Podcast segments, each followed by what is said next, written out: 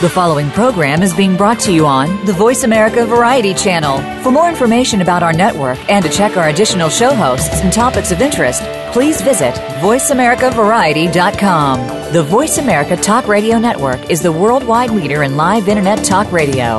Visit VoiceAmerica.com. The views and ideas expressed on the following program are strictly those of the host or guests and do not necessarily reflect the views and ideas held by the Voice America Talk Radio Network, its staff, and management.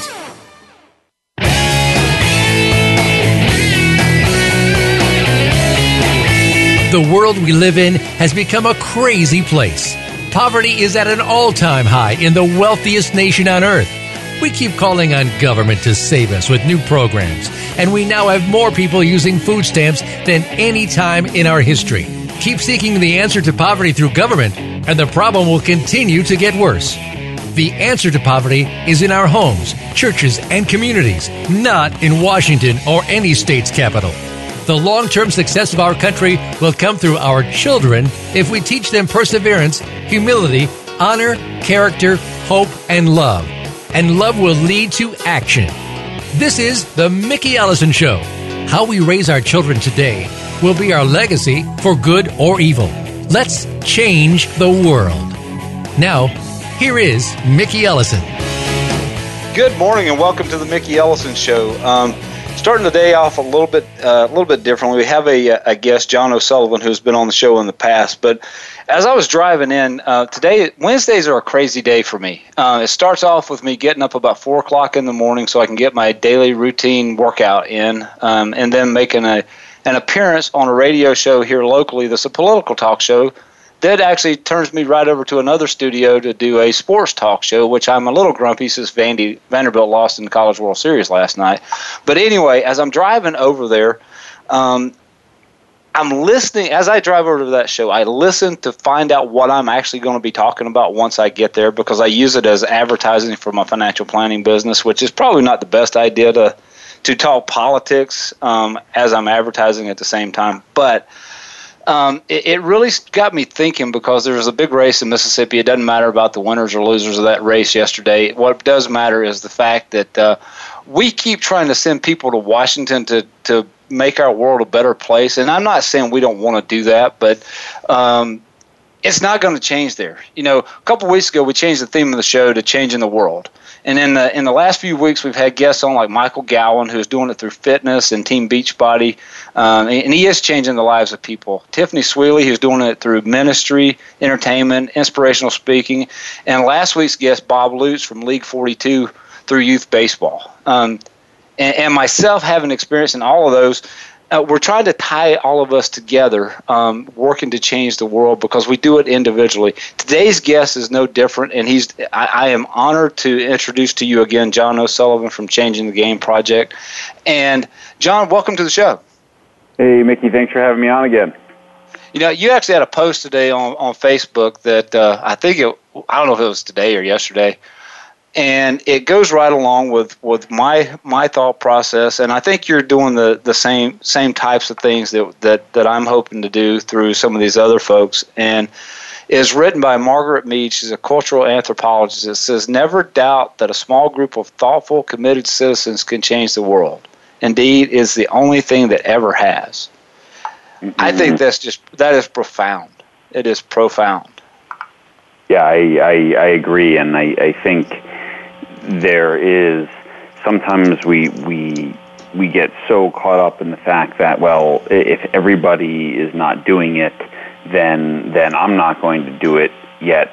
Yet really big changes come from really small groups of people who are committed to making that change and and, and then all of a sudden everyone joins in and, and jumps on board. There's a there's a great um, if people like it there's a great YouTube video called the first follower and I always recommend people check that out. And it's just how do movements start, and it's really not the leader who matters as much. It's the first follower, the person who's not afraid to get up and and and, join the movement, and, and those are the people you really have to cultivate. Yeah, and you're doing that with changing the game project and. and helping people to get an understanding with, through youth sports because people will look at it and say well how in the world do you change the world through youth sports they'll say how do you change the world through my little thing or that little thing. Well, that's exactly how you do it. And and we, you know, both you and I have we, we coach. We like working with kids, but ultimately, um, most of those kids are not going to make it to college or professional sports. But what we hope to do is instill some values and some work ethic and things that will actually make them successful in life versus just being a really good shortstop or a really good goalie in, in soccer or whatever it might be. Um, and and you guys really are doing some great things. And you know, today I do want to talk a little bit about the the most recent ebook that you just um, you you just sent out. And what's mm-hmm. it called? Um, so I'm talking about specialization, but mm-hmm. I also want us to to focus on a little bit on how we do change the world because you're working with these individual kids and and I don't know that we as coaches sometimes take it serious enough the impact that we may actually have on these kids, you know, 10, 20, 30, maybe even their entire life, the impact we're going to have on how they're going to, to develop. You know, parents are, are involved, obviously, the most, but we have the opportunity to instill values in a safe environment that that will actually cause them to be successful in life, not only in sports. Yeah, we, we, we do. And, and everything is a, a microcosm of life. And the values that you introduce to your kids in sports are, are not just values that they hold on the sports field. They, they carry them over into the rest of their life. So if you teach them to cut corners in sports, they're going to cut corners in business. You teach them to cut corners in sports, they're going to cut corners in relationships. And so one of the things that we teach at the Change the Game project is the need to communicate a consistent message, whether you're in the classroom or on the field or sitting around the dinner table or in church, whatever it is, you need to communicate that, that same message over and over and over, and kids need that type of consistency. And when you're inconsistent, when you when you tell a kid, well, we don't do this, oh, except if we need to win the game, then it's okay. It's really damaging to children.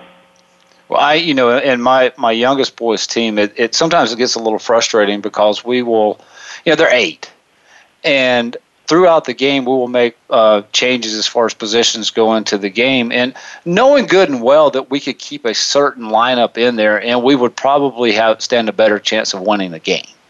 But ultimately, they're they're eight. The kids are having a blast. Um, you know, they don't like to lose. You know how that is. They don't like to lose. But ten minutes after they've lost the game, they're over it. Now, we as adults sometimes we're not over it. We're going, well, why did that coach move Johnny from from shortstop? Uh, he's our best shortstop.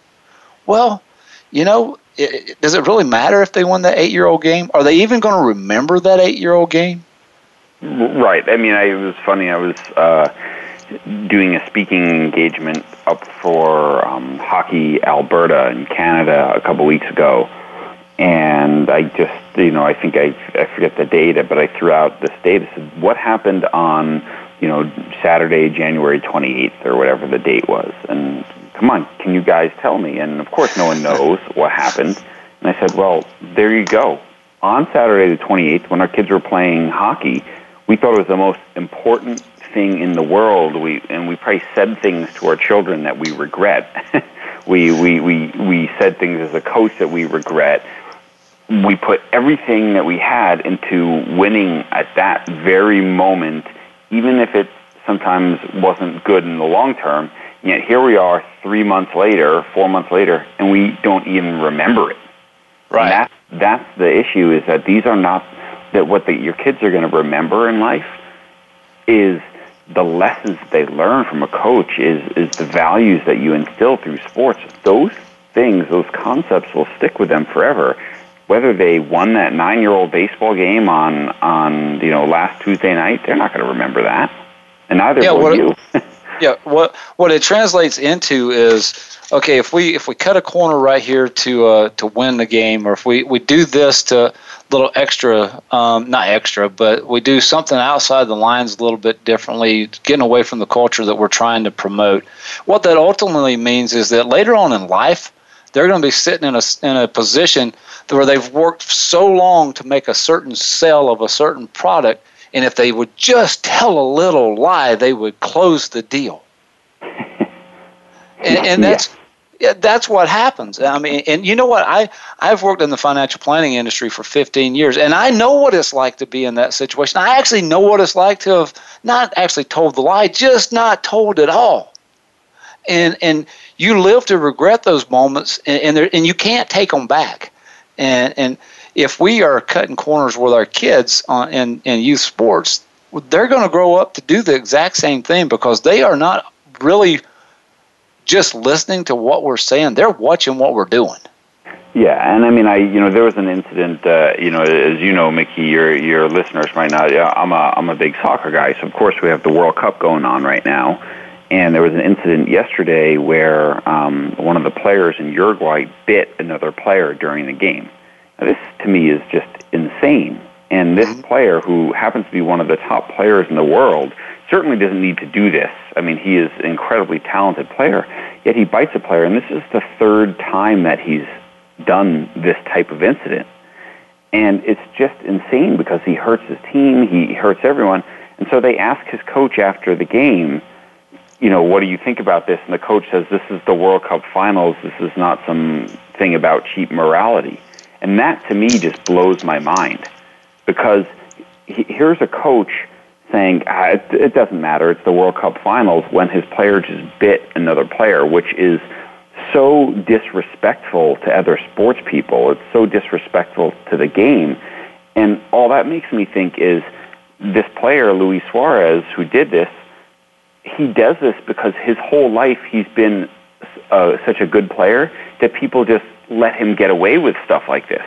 Imagine if he did that to someone when he was seven or eight years old, and some coach cracked down on him, and his parents cracked down on him. And and, yeah. and that's the kind of thing that you know because he's gotten away with it for so long. Here he is in front of hundreds of millions of people, and he does this type of thing. He was about to sign a you know a new contract for tens of millions of dollars. Who knows what's going to happen with him now because he might be suspended for the next year and it's because coaches like his coach at Uruguay say, huh, well, it's the World Cup finals, you know, morality is suspended. And, and that to me is insane. Yeah, it, it it's, I don't think of soccer as like trying to think of Mike Tyson biting it, trying to bite the ear off of Evander Holyfield. But you know, we do teach those things. We had an incident this past weekend in one of my in one of my team's tournaments, and I'm going to talk a little bit more about that when we get back from the break. But my son, who um, started catching, you could tell he was tired. He stayed up way too late watching Vanderbilt um, extra inning game on Saturday night, and that was my fault. But I, I moved him out from behind the plate to to relieve our, our pitcher, and he was struggling, so I go out to take him out. Now he was extremely frustrated, so I'm swapping him with our second baseman. You know, these kids at 14, they they move around positions, mm-hmm. and as he's walking over to second base, he just rears back and throws his glove on the ground, and I'm going, really? You just did that? So, you know, it actually hurt my team to take him off of second base, but there is no way, no way any kid on my team, especially my own kid, is going to play the game that way. Mm-hmm. Mm-hmm. But uh, but no, John, hey, we got to we exactly right. Yep. We got to go to a break. Um, when we get back, let's talk a little bit about um, the the new ebook that you have, and I'll put a link up on my websites and, and Facebook so folks can get it. It's re- it's only five dollars, and it is a great great read, and you can do it in in, in less than an hour. Um, but uh, I'll post that on the website. We're going to talk more about specialization and and how that is harming or helping your kids when we get back from this break.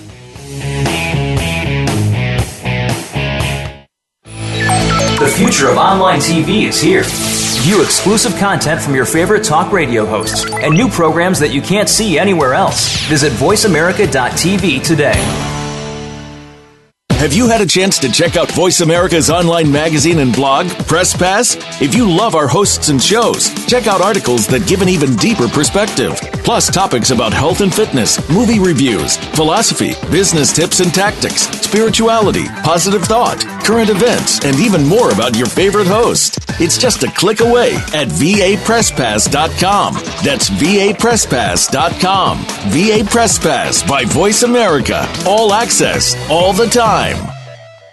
Bob Pritchard has over 30 years of experience as a straight talking business consultant and author working with some of the top Fortune 500 companies. Now he's come to the Voice America Business Channel to help you and your business. Tune in to the Bob Pritchard Radio Show for information about starting and successfully running a profitable business. From the movers and shakers to great marketing screw ups, you can't afford to miss a single edition of the Bob Pritchard Radio Show. Tuesdays at 5 p.m. Pacific, 8 p.m. Eastern on Voice America Business. Your favorite Voice America Talk Radio Network shows and hosts are in your car, outdoors, and wherever you need them to be. Listen anywhere. Get our mobile app for iPhone, Blackberry, or Android at the Apple iTunes App Store, Blackberry App World, or Android Market.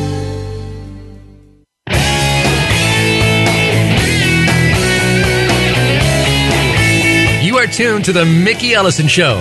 To connect with the show today, please call 1 866 472 5788. That's 1 866 472 5788. Or you can drop Mickey an email to Mickey at MickeyEllison.com. Like our show on Facebook. Now, back to the show. Welcome back to the Mickey Ellison Show. Today's guest is John O'Sullivan from Changing the Game Project, who has been on the show several times. And part of the reason I wanted to bring him back is because we've talked in the last uh, couple of weeks uh, about changing the world, and we're going to continue to talk about that because that is that is something that I am very passionate about. It's something that I think that we can do, and we do it one person at a time. We do it one kid at a time. We do it um, in our small groups, our communities, our churches, in those places. Um, John has been on the show in the past, as I said earlier, and we've talked about his his uh, group, Changing the Game Project. I have a link on the MickeyEllison.com website that uh, you can go visit changing the game. If you have kids in youth sports, it is a must that you go to his site and and you can learn it a ton about it. John and I come from different backgrounds. He's a soccer guy. I'm a baseball guy. Um, actually, we were probably we we talk about specialization, which is what we're going to get into and in in this segment. And I'm guessing, John, are you there? Yeah, I'm here. Right, I'm guessing, John, that neither one of us specialized at eight or ten years old, and we didn't even know what specialization was. Right, exactly. The wor- the world's very different um, today, and you know, we when we were growing up, it was much more. Um, you know, sports was seasonal. You, uh-huh. you played whatever was in season, whether it was soccer or football in the fall, and you played basketball or ice hockey in the winter you played baseball in the spring. You played everything in the summer. Um, but basically, you you you know you, you and so much of your play was also with your friends. You know, I played so much baseball and so much soccer and so much pond hockey growing up because that's what my friends were doing, and that just doesn't happen anymore. You know, right now everything's organized, whether it's you know through your Parks and Rec department or travel clubs or Little League or you know junior you know uh, minor hockey or whatever. And so the the problem is that once things get organized the seasons get longer and longer and longer. We start organizing kids younger and younger and younger. And then the the the costs and the financial commitments to participate in the sport really force kids down one path very very young and this is a huge huge problem yeah, and and you know we've we've got had uh, Bob Lutz on from League 42 here, here in Wichita that's trying to to alleviate some of that cost problem with the with the sport of baseball, and I'm hoping others will take from what he and and League 42 is doing with baseball and, and translate it into into other sports. But hey, let's talk about specialization. Let's talk a little bit about what you you have you have uh, written and tell tell me a little bit uh, about it. The introduction. I, I like one of the things here that says, despite um, some of the stories. Conventional wisdom in youth sports today seems to be pushing the vast majority of children down a path of early sports specialization. Is that wrong or right? I've yet to meet a sports scientist, a psychologist, a coaching educator, or anyone, or, or and especially a medical doctor who says that early sports specialization is beneficial and that the the detriments of early specialization far, far, far outweigh the positives. Now, it definitely it, it makes sense that if your kid plays more baseball than all the other nine year olds, he is probably going to be a better baseball player in the short term. Uh-huh. But again, if we're teaching lifelong lessons and we're making athletes for life, then we shouldn't do what's best in the short term. We should be doing what's best in the long term. And what all the science and all the psychology says is that when children specialize in a sport very young, and there are, are a couple of exceptions, um, female figure skating, women's gymnastics, or sports where where athletes reach their athletic peak in their mid-teen years.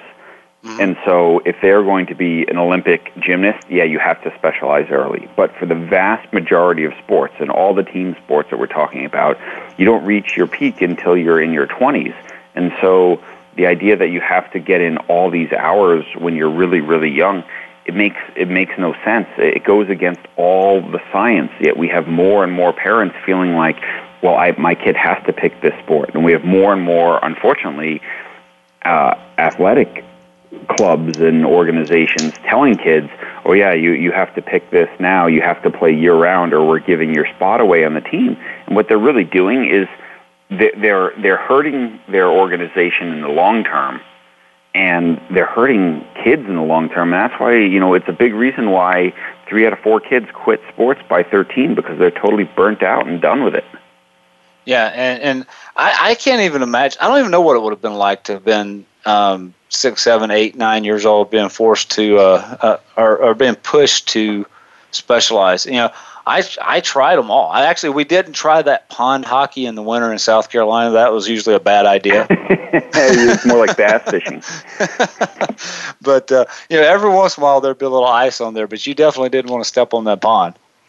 but you, would find out how cold that water was real quick. But uh, you know, in in your book, you've written here that, that long gone is the era of sandlot or pickup play. Uh, I remember as a kid um, how often we would actually go to the local park and just uh, there would be dozens of us that would show up to play basketball, and and, and we could do that in the winter in South Carolina because you wouldn't just freeze doing it. Mm-hmm. But also says you know there there's so much now that uh, today adult-led competition dominates, and tryout-based multi-season travel teams form as early as age 6 mm-hmm. And uh, and there is a lot of pressure on it. I, I tell you, with with our 14 year old baseball team, um, you you wonder if you're doing the right thing. You're trying to do do it for your own kid. I mean, ultimately, I think that's why most of us got involved with with coaching at the youth level. Um, was probably because our kid was going to be involved in it, and we wanted to be involved with them. But as you do it, and, and you grow to love it. I mean, heck, I somebody asked me the other day, "What are you going to do when your two kids aren't playing anymore?" Said, "Heck, I might just coach for the heck of it because I just like doing it." Um, but uh, you know, one of the things that ha- has happened is that there, the support has gone away from the, the in-town recreation leagues, as you say in here, and, and school PE. And what winds up happening is, is right now, one third of all children today are overweight or obese, obese, six times the rate of the 1970s. Do you think that has a little to do with the with the specialization and and uh, um, just burning these kids out early? Well, I, I certainly think that um, I, I don't know that sports specialization is a direct cause of obesity, um, but what I do think is that obesity is caused by inactivity, and and when we are putting children down a sports path that is highly likely to make them quit sports, we are putting them on a path towards inactivity and really the purpose of sports in children's lives should be, you know, all the the number one purpose should be to make them active for life. Whether they start in baseball and become a runner or a cyclist or who cares what they do, but right. they should love sport and they should love being active just like you said, you know, you get up in the morning and and you go and you get some exercise before you go to work. Well, so many people don't do things like that and a lot of them it's because they had bad sports experiences early on. And the other problem is we know that children develop physically at very different ages and, and at different stages. And when we're forcing specialization on children at really, really young ages, what happens is we are cutting out all the late developing athletes from the developmental system because they're not good enough at seven years old to make it because they're uncoordinated because they haven't grown. Yet the pro ranks are filled with late developers. Roger Federer was was was not one of the best junior tennis players in the world, yet he was you know the the best player ever. And so what what's happened is we we have one example, Tiger Woods. We have another example, um, you know, the Williams sisters, uh-huh. where these athletes showed a fantastic ability and connection to their sport at an incredibly young age. And we've hyped them so much that people now think, well, that's the way to do it, the way that Earl Woods did it and stuff. Yet that is not it because what, what specialization does, Mickey, is it, is it puts all the eggs in one basket. The more I practice, then I'm going to be great. And you know, it, it forgets the other baskets of psychology, and sociology, and, and then the physical part of, of injury prevention. And so when you dump all the eggs in that one basket, yes, you have your your that basket is full, but the psychological basket can be empty. The soci, the sociological, you know, the friendship and the relationship basket can be empty, and certainly the the amount of injuries, which absolutely skyrocket in early skyrocket in early specialist specialists you know, the, these things all counteract all those hours of practice. And this is the message that I'm trying to get across in this ebook. And really, what it's about is it's a guide so parents and coaches can explain to their kids, you know, how to find the path towards excellence. It, it's it's a it's a guide so that athletic directors can can say to kids, this is why it's better for kids to play multiple sports. It's a guide for for parents who are forced, being forced down this path to have all the science in front of them so that they can make the best decision for their son or their daughter and, and help them, you know, find the right path for them. There are times in life when it's fine to specialize when, when kids get older, but, but, you know, not when they're seven, not when they're nine. Yeah, well, let's talk more about that when we get back from this break because I I do want us to uh, uh, talk about the specialization as they get older and maybe one of the reasons why they decide to specialize at that at that time. Um, if you want to, to get more on, on specialization, I will have a link posted on my website as well as I think John, you have one on your website mm-hmm. um, about the with the ebook. Is it wise to specialize? It's only five dollars. I suggest if you have kids in sports, you have grandkids in sports, read this and um, educate yourself on on not just trying to do the right thing for your kids, but knowing what the right thing is to do for them. Folks, we'll be back from this break in a minute. Talk, talk, talk. That's all we do is talk. Yeah! If you'd like to talk, call us toll free right now at 1 866 472 5787. 1 866 472 5787. That's it. That's it. VoiceAmerica.com. These days, everyone is looking for information on staying young, healthy, and fit. The Voice America Health and Wellness Network is here to help you on your quest to better health and a better you. We talk about everything from diet, fitness, and aging to substance abuse, personal growth, mental health, and much more. Learn from our experts who cover health and wellness from traditional and holistic perspectives. Tune in to the Voice America Health and Wellness Network. Healthy living starts here. We're making it easier to listen to the Voice America Talk Radio Network wherever you go. In addition to listening live, you can check out information about your favorite talk show hosts, discover new talk show personalities, add shows to your list of favorites, and listen to all our show archives on demand. All from your iPhone, Blackberry, or Android. Download it from the Apple App Store, Blackberry App World, or Android Market, and get ready to tune in. The Voice America mobile app, powered by Aircast. The future of online TV is here. View exclusive content from your favorite talk radio hosts and new programs that you can't see anywhere else. Visit VoiceAmerica.tv today.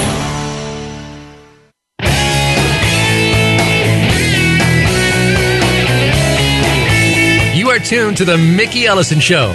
To connect with the show today, please call 1 866 472 5788. That's 1 866 472 5788 or you can drop Mickey an email to Mickey at MickeyEllison.com. Like our show on Facebook. Now, back to the show. Welcome back to the Mickey Ellison Show, and I do suggest that you go like the show on Facebook. That that helps out quite a bit. But uh, you know, today we have with us John O'Sullivan. We're talking, we're changing the world, and we're doing it today with Changing the Game project. And and uh, John has just released an ebook, and I must correct what I said earlier a little bit. You can get it for five bucks when you click on when I put it up on Facebook and on my website, but you need to type in World Cup as the promotional code to get it for five. Otherwise, you'll get to pay ten. And John can use the ten dollars too, I'm sure. So, uh, but uh, uh, anyway, John, we were talking before we went to the break about specialization, uh, specialization, and especially is there a time when kids can start to specialize? And and and I I have a sneaky. Actually, I'm just going to let you answer the question because I don't even want to put what I think out there first. Well, eh, I mean, eh, again, one of the reasons that I that I wrote this ebook was because this is the number one question that I get. I get this question over and over and over. When should my kids specialize? And I can't. There's no golden age. There's no golden thing. I, I do think that as as children get older and you know get into middle school and and high school they might say, "Hey, you know what? I want to, you know, I want to, you know, take a run at this soccer thing. I want to try to play college baseball. I want to turn pro." I think that's okay. Now, the thing that's important is that the decision belongs to the the kids and not mom and dad. Uh-huh. Because only they can put in the time and effort and commitment, and it has to be their passion for the game and their enjoyment and their motivation it can't be a parent saying, "Yep, you know what, you're going to specialize now because you know we're, we're going for this college thing." If your kid doesn't want to do it, they'll never they'll never put in the time to to really be good enough to be uh, an elite level athlete. And so, kids can make that decision. And when they get to high school these days, too, I mean, there's so many pressures on on children academic pressures to take all these extra classes, do extracurricular activities. A lot of kids have a job, they've got a boyfriend, they've got a girlfriend. You know, trying to balance a lot of sports on top of that is is is sometimes a very hard thing to do. And again, it should just be something that um, you know the it, it's it's up to your kids. So uh, again, the reason I created this guide was that so so as a parent you could have all this information in front of you and then sit down with your kids and say okay what what is the path that we're we're doing now but if your child is only 9 or 10 years old the path doesn't say give everything up and only go down this one path because that is far more likely to see them drop out than actually you know become right. a, a top a top player well, and I think it's got to be it's got to be an intrinsic love for the game. I, I've so often seen kids now they they like playing, um, and and I played with guys that like playing, but if you don't have that intrinsic drive and that love for the game, once you get to the college level, it's miserable. And, and I've seen guys that, that went off that had all the talent in the world, but they didn't just and not nothing against the, the, the, the guys and gals that didn't didn't continue to play.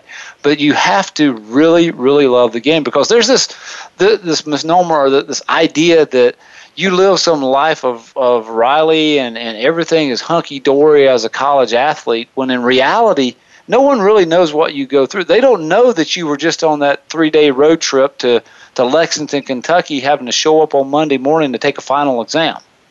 They don't, you don't see those things, but but the majority of us do have those. I mean, they'll they'll look at some of these elite guys that maybe are in college football or college basketball and and think they're getting all these breaks. And apparently, at the University of North Carolina, some of them did. But the majority of us are not in that case. We're having to balance, as you said, you haven't have to balance it, while everyone else is has that time in the afternoon off to to to relieve themselves or, or, or just take a break the college athlete is going straight from class to hours upon hours of, of practice and and strength training and those things. And hey, I'm not knocking it, John. I don't think you would either. I loved it. But if you don't love that, it's going to be miserable, miserable, miserable.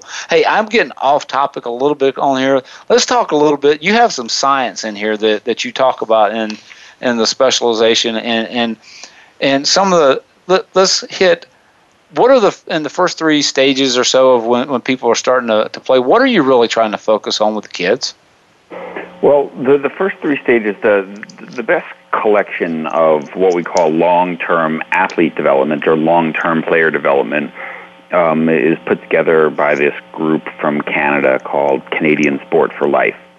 Okay. And it's really become a basis for a lot of national sports federations in terms of athlete development. And and they again their ultimate goal in their seven stages of development is to make people active for life. Mm-hmm. But the first stages are all about what they call an active start and then fundamentals with capital F U N and and in an active start, it, you're you're teaching kids the ABCs: agility, balance, and coordination through tons of different movements. Now, when I coach six-year-old soccer, a lot of times the kids are throwing the ball up in up in the air and catching it. They're doing forward rolls. They're doing this, and people look at me like, "Isn't this soccer practice?" And I said, "No, this is movement practice." Uh-huh. Because movement skills are learned skills. And people sometimes forget that. They think, oh, my kid's not an athlete.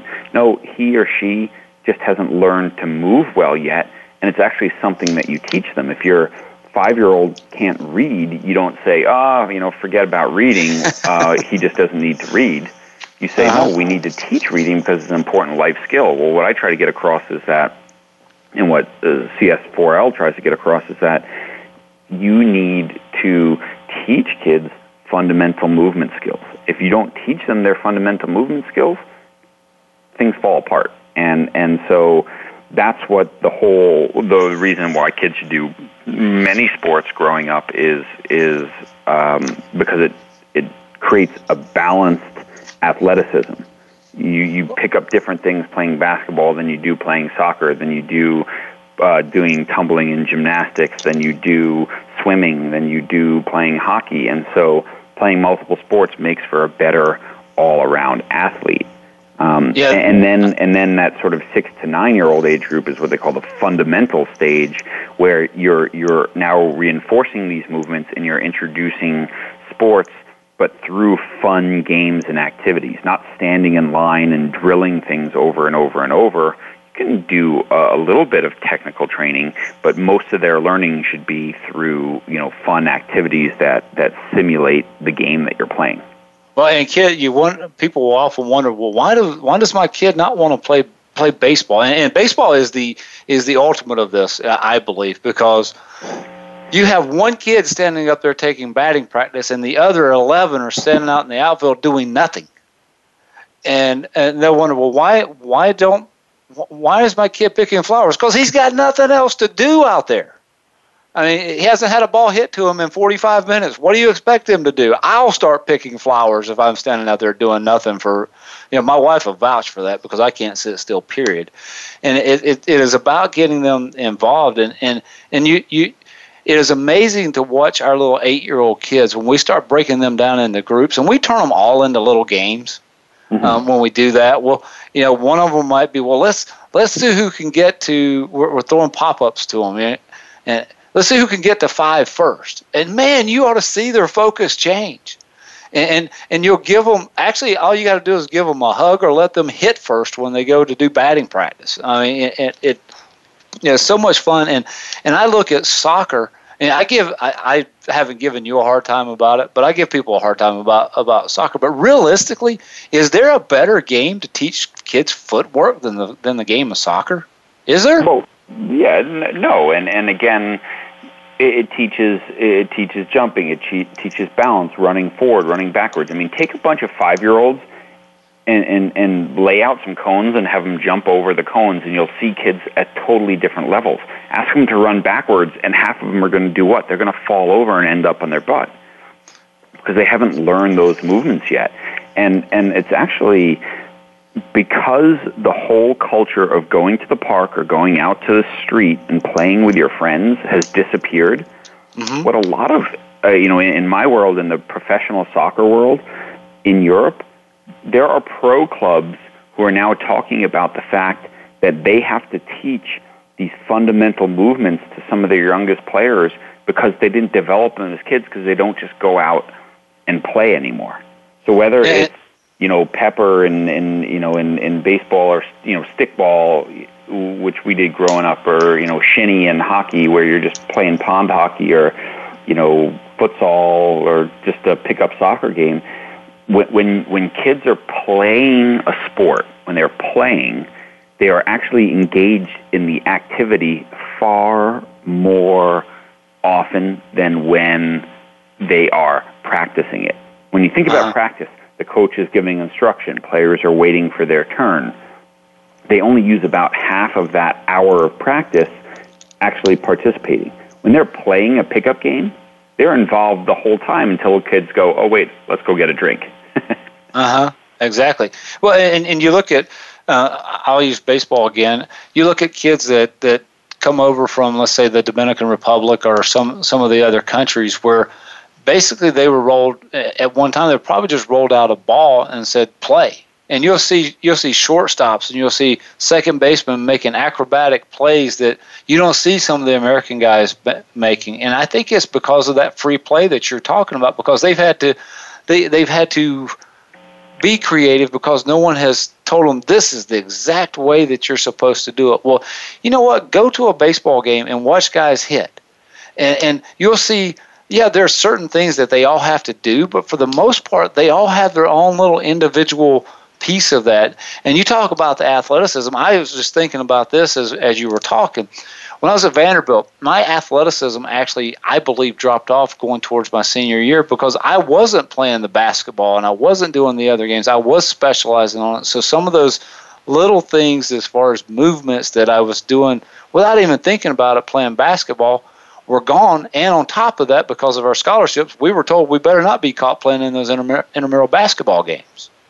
Yeah, and, and, and you know it's it's a hard it's a hard thing. Uh, um, trying to balance that. I mean, one of the things that I like like to cite is for people to say, "Oh, you know, you got to only do one sport." You know, especially you know, again, it's it's a huge problem in soccer, and it's a big problem in youth baseball right now too, with all the injuries.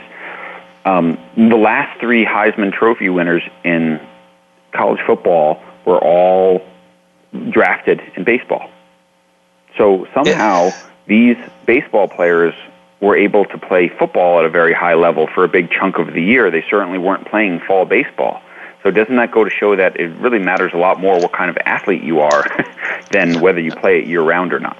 Well, and we're we're almost at a break, but before we go, I want to um, I was watching the College World Series the other day, and I can't remember who the kid was that was hitting for Texas. was a was all state in three sports, mm-hmm. and they went on to the the announcers went on to talk about how each of these programs that are in the College World Series, their coaches tend to focus on kids who play multiple sports. And in fact, I actually heard, and I can't, I, will verify this from Tim Tim Corbin at Vanderbilt, that um, he actually goes he has a lot of kids that, that pitch for them that come from the northeast and part of the reason that he does that is because they're in a cold weather climate and he knows they haven't been throwing year round um, we're going to talk more about uh, um, specialization and, John's uh, John's book that he's just released his ebook. If you want to get a copy of it, I have it posted on my Facebook page, the Mickey Ellison Show Facebook page. If you type in the uh, promo code World Cup in all caps, you'll get that book for five dollars. We'll be back from this break in a second.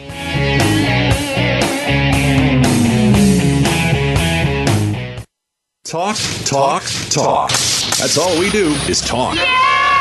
If you'd like to talk, call us toll free right now at 1 866 472 5787. 1 866 472 5787. That's it. That's it. VoiceAmerica.com. Have you had a chance to check out Voice America's online magazine and blog, Press Pass? If you love our hosts and shows, check out articles that give an even deeper perspective, plus topics about health and fitness, movie reviews, philosophy, business tips and tactics, spirituality, positive thought, current events, and even more about your favorite host. It's just a click away at vapresspass.com. That's vapresspass.com. VA Press Pass by Voice America. All access, all the time. We're making it easier to listen to the Voice America Talk Radio Network wherever you go. In addition to listening live, you can check out information about your favorite talk show hosts, discover new talk show personalities, add shows to your list of favorites, and listen to all our show archives on demand. All from your iPhone, Blackberry, or Android. Download it from the Apple App Store, Blackberry App World, or Android Market, and get ready to tune in. The Voice America mobile app, powered by Aircast. The future of online TV is here. View exclusive content from your favorite talk radio hosts and new programs that you can't see anywhere else. Visit VoiceAmerica.tv today.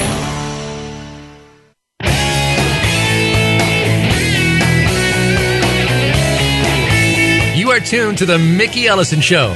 To connect with the show today, please call 1 866 472 5788. That's 1 866 472 5788. Or you can drop Mickey an email to Mickey at MickeyEllison.com. Like our show on Facebook. Now, back to the show.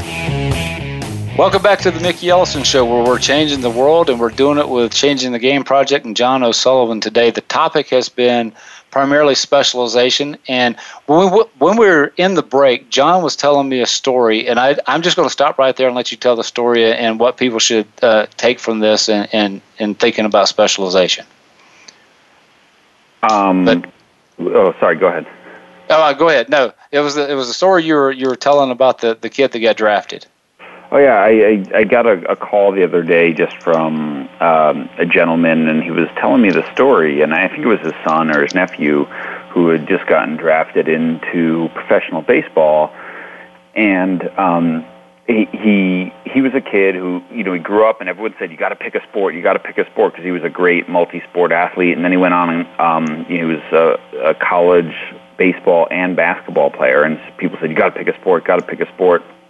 And he said, "No, I'm I'm going to do multiple." And he just got drafted um, by I think Baltimore Orioles, and when he met with uh, Buck Showalter, they told him, "We wouldn't have drafted you if you were a single sport athlete because." We would have figured that you were already at your peak. We we were drafting the finished product, and we don't want to draft the finished product. We want to draft someone who will grow as as a player and grow into a major leaguer and that is the the thing that we're when kids go down the one sport path so early they're they're they're at a peak and I think really at the top top level college coaches and and professional coaches yes they're looking for um, they're they're looking for top players but they're looking for top players with an upside and if uh-huh. you've only done one sport and they're laying your son out or your daughter out against a player who's played multiple sports and they think they're just as good or maybe not quite as good, but they go, but this kid's got an upside, they're going to take that kid. Yeah, we we've got a kid that plays on our 14 year old team who I believe has the most upside of any kid that that I have ever coached, and he has an up. That upside is not just in baseball; it's in basketball, it's in football, and you know sooner or later he now, will he pick? I don't know. I think the kid's probably going to be good enough to play all three. If and it just he's probably going to have to decide on one of them, I guess, when he gets college or two. But um, you know, there's other issues in here, and some of it has to do with injuries and and what the early specialization is doing. And there's a there's a piece in here that. Uh, uh, it talked about Tommy John and the number of kids that are having to have Tommy John surgery at the baseball level. And we've had Tommy on the show. If you missed that show, you can go back on my website and listen to it. And and uh, you know, Dr. Andrews, who is one of the most renowned surgeons in in, in baseball uh, or in sports in general, I guess, as uh, and he talks about this and how it, the the repetitive movements and, and there, I, I can't find the page, John, but it was somewhere in the ballpark of um, five times more likely that a kid will will wind up with a serious injury um, have if they've played baseball for say ten months out of the year. And yeah, uh, some of those statistics are, are crazy, and, and that the biggest risk factors for having shoulder or elbow problems is is you know specialization, so year-round baseball and fatigue. And one of the things that a lot of baseball coaches have trouble with is you know they're managing a pitcher, so they're pulling the pitcher out after a certain amount of pitches. But then the kid goes to his private pitching coach the next day and throws another hundred pitches and then so here comes then he comes back to pitch three days later, four days later for his high school team, and his arm's exhausted, and his coach can't figure out why. Uh huh.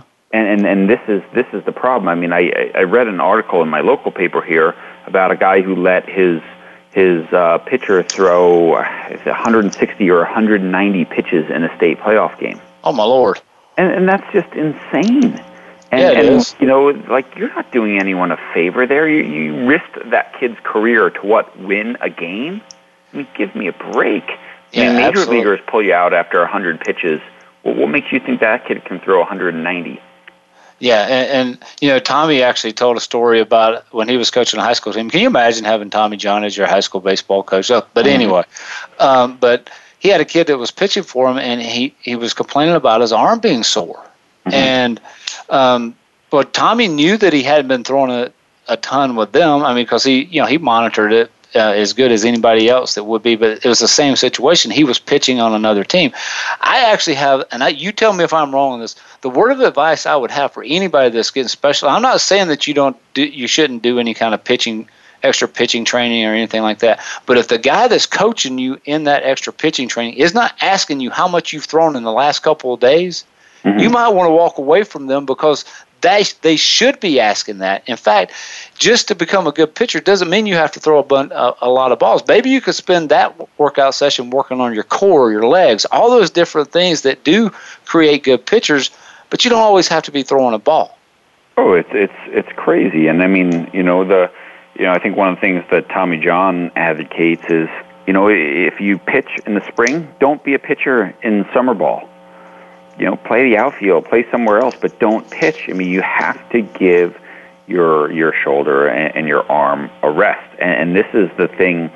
Even if you go down that specialization path with your athlete, they still need time off. They still need time to rest and recuperate and be emotionally and mentally and, and physically fresh. You just can't go 12 months a year, weekend after weekend, you know, with the grind. They'll they'll burn out and uh, physically and and mentally, and so you, you Yeah. have to back off. Yeah, there was a story about Josh Beckett and how he he would pitch and he he wouldn't pitch at all in the summer. I don't think it was, and he's had very little um, little problems with his arm. He's had a few surgeries. I, somebody told me the other day he had an extra rib. I asked if he was Adam, but uh, but but anyway, John, we're coming up on the last couple minutes of the show. What are some final thoughts that you want people to walk away from the show with? Well, I mean, final, you know, final thoughts. Just you know, remember that that the things that kids learn through sport will need to last them for the rest of their life, and those lessons that they learn from a great coach, those lessons they learn from being around great parents and and and great teammates, those are the things that are going to stick with them for their whole life, and they will last much longer than their sports career ever will. So you really have to think long and hard about what you want this takeaway to be.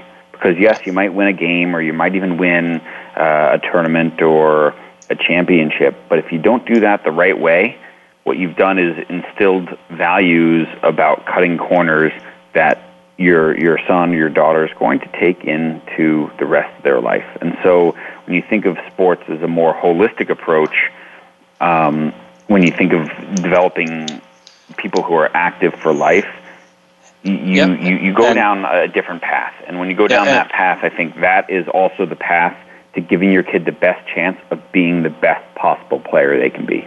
Yep. And we're at the end of the show. If you want the ebook, go to my website, my Facebook page, type in World Cup, you'll get $5 off of it. Thank you, John O'Sullivan, for being on the show with us this week, and hopefully you'll come back. Uh, of course. Thanks, Mickey, for having me on. All right, let's continue changing the world. Don't miss the show next week. See you then.